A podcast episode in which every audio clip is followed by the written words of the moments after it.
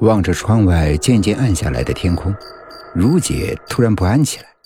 她赶我走，后来又执意的要我留下来。我很是尴尬，于是说：“一天没吃东西了吧？我去弄个虾仁炒饭。”“不，你就在这里坐着陪我。”如姐的家里没有什么娱乐设备，只有一台老式的电视机，她手握遥控器不停地换台。我们就这样一直耗到了晚上的十一点。我想走，但是如姐不让我走，她让我去客房睡觉，并且格外的叮嘱，夜里听见任何的声音都不要过来。这一晚上我是辗转难眠。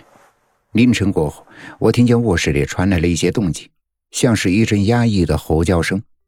那声音听上去不像是如姐，甚至不像是人类发出的。做了一番思想斗争，我决定去看看。回廊的尽头是时断时续的非人的吼叫声，好几次让我差点打退堂鼓。当我推开门，首先看见的是一堆雪白的头发，几乎整间卧室都铺满了。头发下面是一张苍老的不像人的脸，只是那双流着热泪的眼睛是我熟悉的。如如姐。她缓缓地点头，喉头蠕动着，发不出声音。仿佛一夜之间，几百年的岁月回到了她的身上。如姐用虚弱的双手支撑着身体，在地上爬行着。我看得出来，她现在非常的害怕。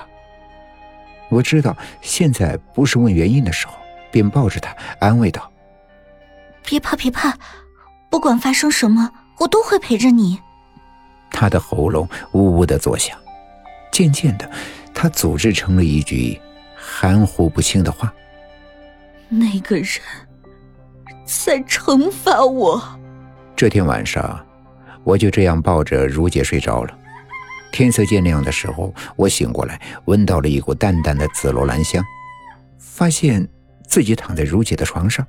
“早啊。”如姐已经是穿戴整齐，一身剪裁得体的鹅黄色的旗袍，一如往昔的俏丽脸蛋，浑身上下洋溢着青春活力，好像昨天晚上的那个怪物跟她无关似的。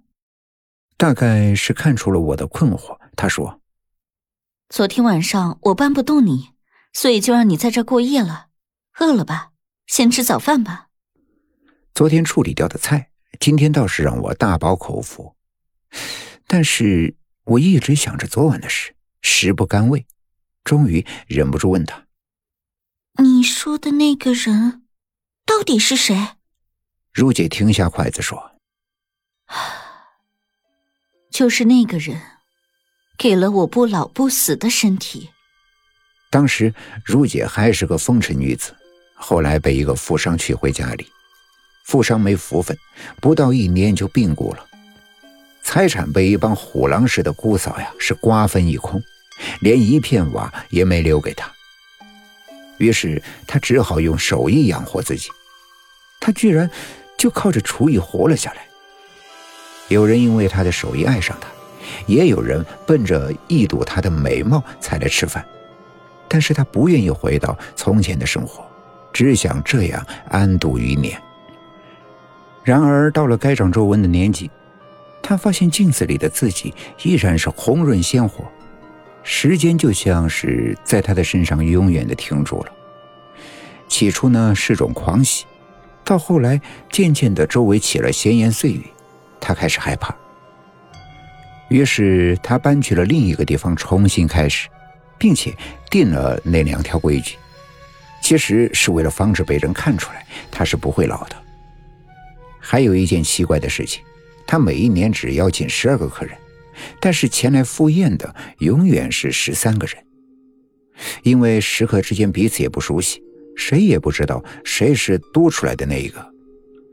直到有一年，因为一些缘故，这宴席延期了，他一夜之间变老，次日又恢复了正常，就像昨晚发生的一样。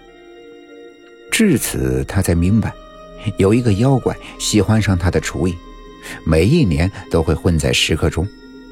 作为酬谢，他会给他一年不老的寿命。他也渐渐地默认了这个事实，一年又一年地做着美味的菜肴，款待各路的食客。他就这样活了很久很久，搬了很多的地方，换过很多的名字，却始终在重复一成不变的人生。